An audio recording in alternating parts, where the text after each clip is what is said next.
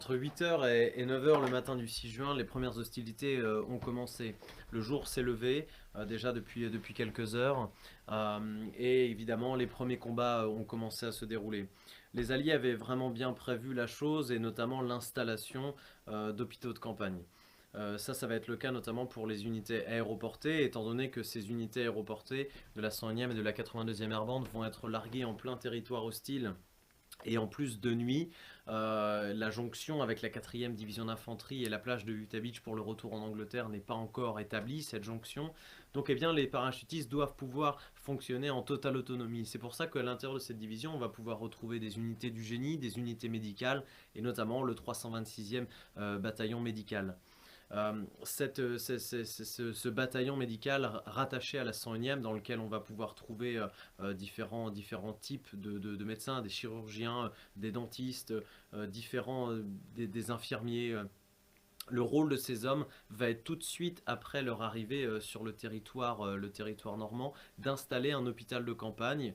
Pour cela, les hommes se sont préparés, euh, notamment, hein, et, l'endroit dans lequel cet hôpital de campagne a été extrêmement, bien choisi. Il se situe sur la commune de Yéville, au château de, de Colombière. Euh, euh, cet endroit, cette localité a été, euh, a été sélectionné pour différentes raisons, et notamment parce que la ferme, le château notamment de, cet endroit, eh disposait de l'électricité dans un premier temps et également de l'eau courante, chose qui était assez indispensable pour, un, hôpital. Et le rôle de ce, de ce 326e médical va être de prendre en charge directement, eh bien, sur le front, sur la ligne de front directement, les premiers blessés. Alors on va trouver à l'intérieur de ces blessés, eh bien notamment des hommes blessés par le saut, euh, donc des fractures, euh, des, chevilles cassées, des bassins de déplacés, ça ça va être une première prise en charge. Dans un second temps, on va trouver des hommes qui vont être blessés par les combats et qui vont également devoir être pris en charge euh, en, urgence. Ce pourquoi entre 8h et 9h, eh bien l'hôpital de la Colombière va être, va être fonctionnel. C'était exactement à 8h45 que les premières opérations vont pouvoir se dérouler. Il faut savoir que le 326e médical ne va pas être au complet euh, ce matin du 6 juin, parce qu'une partie de ces, euh, de médics euh, doit arriver notamment par la plage de Utah Beach lorsque la jonction avec la 4e et la 101e sera faite. Donc pour le moment, eh bien, ces paras doivent fonctionner en totale autonomie.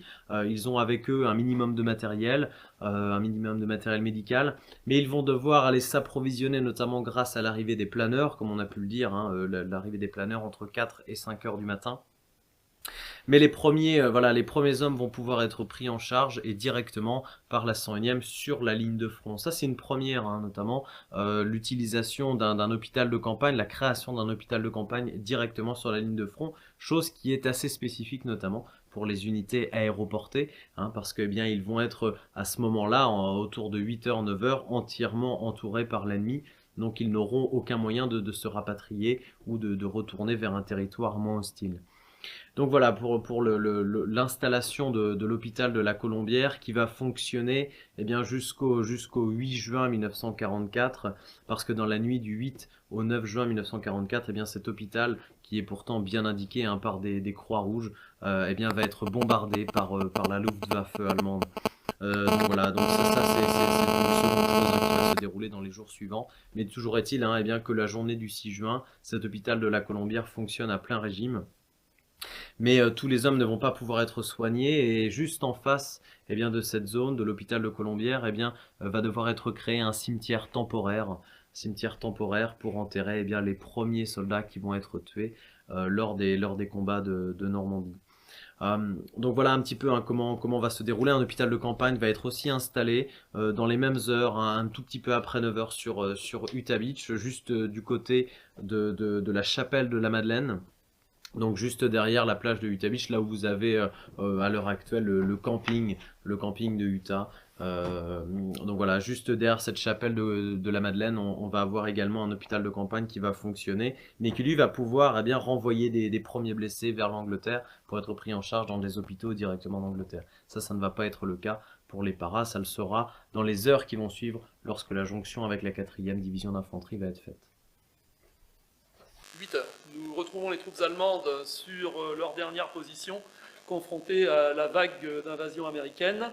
Euh, les derniers survivants constatent que la plage a été rapidement débarrassée de tous les obstacles euh, que le génie américain a pu détruire, dans le sens où il s'est rapidement aperçu que finalement ces obstacles n'étaient pas suffisamment nombreux, pas suffisamment ancrés, et qu'on pouvait, au lieu de dégager simplement euh, des voies de passage, comme l'avait demandé l'état-major, nettoyer toute la plage. Donc les Allemands insistent médusés euh, à cet exercice auquel ils avaient apporté tant de soins euh, pendant des semaines. Alors euh, Yanke voit bien sûr s'accumuler les troupes ennemies en face de lui, voit diminuer son stock de munitions, voit tomber ses hommes les uns après les autres, tandis que vers le nord, il lui apparaît que les troupes américaines ont l'air de progresser beaucoup plus facilement à l'intérieur des positions, euh, même si, pour ce qu'il regarde, sa situation est devenue des plus critiques. Alors, euh, toujours à proximité, Yanke observe quelques Américains qui s'approchent euh, d'un des chars Goliath qui est resté échoué non loin des, lignes de défense, vu qu'on a été incapable de les à, bonne destination. Il y a donc une vingtaine de soldats autour de ce char qui les intrigue et dont ils ne savent pas l'utilité. Euh, l'un d'entre eux euh, va à un moment donné, euh, pour une raison qu'on ignore, placer une grenade à l'intérieur en imaginant qu'il y aura simplement une faible explosion, mais la charge de la grenade ajoutée à la quantité d'explosifs à l'intérieur du Goliath va tuer une quinzaine de soldats américains. Donc on a déjà des pertes en nombre important euh, sur un événement qui finalement est plus considéré comme un accident, mais cet événement va avoir une conséquence, c'est que les troupes américaines vont imaginer à ce moment précis qu'il s'agit d'une velléité de contre-attaque de la part des Allemands. Qu'à un moment donné, les Allemands ont tenté de reprendre l'avantage, donc les Américains vont relancer euh, leur offensive avec encore plus d'énergie, les chars qui étaient parvenus à se rapprocher du mur et les troupes qui étaient agglutinées derrière vont finalement franchir le mur anti-char par les brèches qui ont été ouvertes, suivis des soldats, et vont progressivement dépasser WN5. À ce moment précis, une explosion très lourde a lieu juste à côté de la position où se tient le lieutenant Yanke une vive lueur sur le bord de son trou individuel l'aveugle, il ressent un choc dans le bas du dos et il est littéralement enfoui par le sable. Lorsqu'il se euh, débat et qu'il est à, moitié inconscient, capable euh, de, de s'en extirper, la première chose qu'il aperçoit, c'est un soldat américain, un sergent qui lui tend la main, et il constate à ce moment précis qu'il est sur le point d'être capturé. Ultime réflexe du soldat euh, confronté à la propagande en Russie qui consistait à dire que les Russes ne faisaient pas de prisonniers. Il essaye d'éviter encore la capture en tentant d'attraper son pistolet mitrailleur euh, qu'il observe à quelques mètres de lui. L'Américain s'en aperçoit, le retient en lui disant Take it easy, German. Et c'est son premier contact avec ceux que nous appelons les libérateurs, mais qui pour lui euh, vont représenter la fin de son séjour en Normandie.